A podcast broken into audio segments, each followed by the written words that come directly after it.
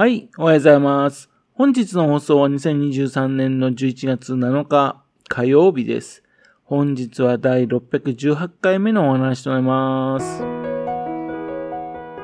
のチャンネルは福島県郡山市在住の特撮アニメ漫画大好き親父のぴょん吉が響きになったことをだらだら話をしていくという番組です。そんな親父の一言を気になりまして、もしもあなたの心に何かが残ってしまったら、ごめんなさい。悪気はなかったんです。不幸にこの番組に興味持ってしまったら、ぜひ今後もごひいきのほどよろしくお願いいたします。今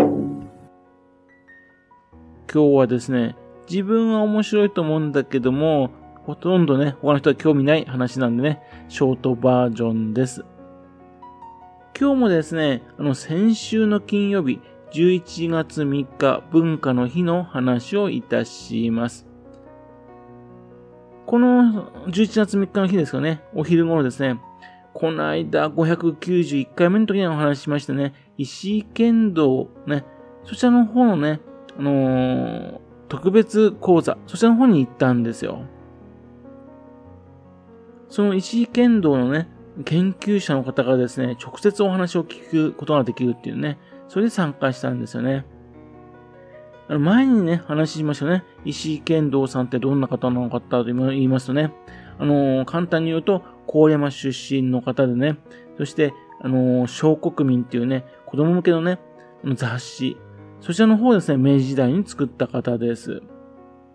現在のね、児童雑誌、それとかの元祖と言ってもいいですよ。ね児童雑誌、ね、うんその元祖がですね、郡山出身者が作ったっていうのは非常に嬉しいですよね。現在ですね、郡山市のね、文学の森資料館、そちらの方ですね、この石井石井剣道さんのね、展示会が行われていましてね、その企画としてね、あの、ものづくりの、あ、もの集めの達人っていうタイトルでですね、特別講座、それがね、企画されたんですよ。というわけで、それにね、参加してきたんですね。場所はですね、文学の森資料館に近いところにあります、海星山公園のね、ミューカル学徒館です。受付して入りますとね、席は30席だったんですよね。で、資料がですね、2つ置いてあったんですね。一つはですね、石井剣道がですね、の喜寿、77歳のお祝いの時にね、作りましてね、生前にこれまでね、どんな風な本を作ってきたのかっていうね、あの、お弟子、お弟子さんがね、まとめた本です。そのコピーですね。それともう一つはですね、あの、文学の森資料館の、そちらの方ですね、石井剣道はどのような人かをまとめた冊子なんですね。20ページの本ですけどね、たくさん写真も使われてありまして、非常にわかりやすいです。結構いい、あの、冊子なんですよね。その貴重な2つの資料をいただきました。で、今回ですね、解説してくださったのはね、石井剣道の研究家の佐藤洋一さんという方です。今回自分ね、参加する気になったのはですね、ね、前591回の時も話しましたね、10日間世界一周だとかね、そういったあの空想小説、そのね、元祖と言えるもの、そういうものを書いてらっしゃるんですね。で、その部分をね、知りたいと思ったんですよ。しかしですね、残念なね、その部分の説明はね、ほとんどなかったですね。しかも、あの、質疑応答の時間もなかったんでね、ちょっと残念でした。いろいろ聞きたいことあったんですけどね。で、先言いましたね、作品リストのコピーなんですよね。実は石井剣道さんはですね、そのお名前以外にもですね、いくつかのペンネームをね、使っていたらしいんですね。で、その作品はですね、そこに載ってないって言うんですよ。お弟子さんも知らなかったって感じみたいなんですね、実を言うと。その他の小国民っていう雑誌ではですね、最初の頃ね、無記名で書いてるんでね、一体誰が書いたのかわかんない。そんな形になってますね。えーここにあるもの以外にも、ね、かうん、石井剣道さんがね、書いた文章が存在する可能性があるわけですね。というわけでね、自分でね、そちらの方の空想科学小説的な、そちらの方の方はね、コツコツ探るしかないかなって感じですかね。ですが、今回のね、こちらの方の講座、聞きに行きましてね、面白い発見がいくつかありました。面白いと思ったのはですね、石井剣道さんもね、自助論を出していたんですね。自助論。うん。これ現在でも売られてる本ですね。あの、西国立志編っていうタイトルでね、売ってますね。あの、天は自ら助く者を助くっていうね、有名な言葉です。そちらの本が書いてある本なんですよ。1859年にね、サミュエル・スマイズっていう人が書いた、ね、その成功伝集なんですね。300人ぐらいのね、欧米のね、非常に有名な成功者の人たちのね、成功したコツみたいなのね、それをね、まとめた本なんですよ。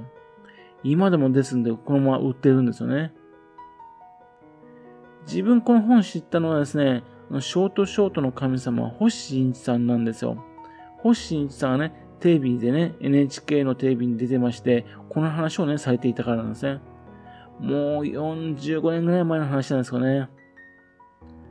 星新さんのお父さん、ね、岩木市出身の、ね、実業家の星はじめさん。その愛読書が、この自助論、ね、西国立志編だったんですね。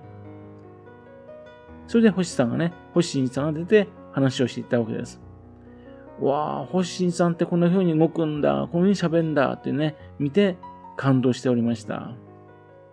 その明治のね、初め頃、明治4年にね、発売された本、その後ですね、石井剣道さんね、復刻したみたいな感じなんでしょうかね。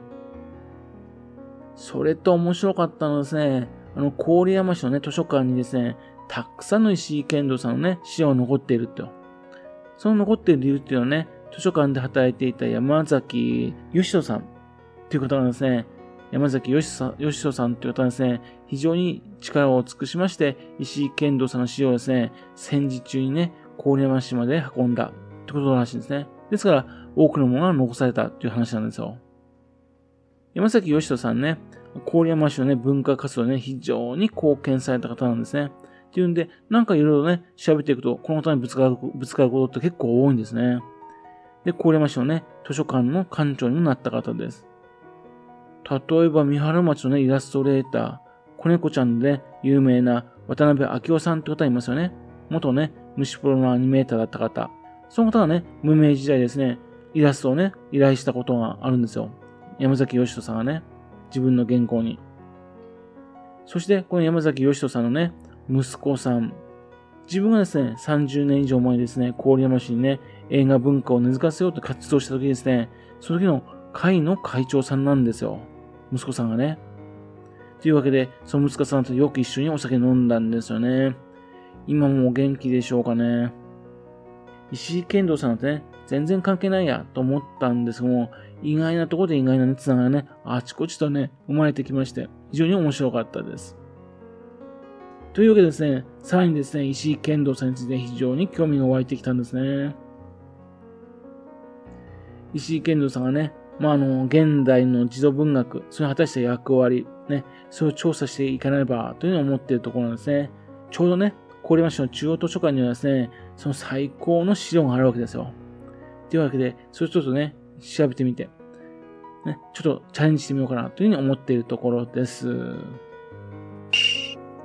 はい。それではまた次回よろしくぴょん吉のお宝の話にお付き合いくださいね。本日も来てくださいまして誠にありがとうございました。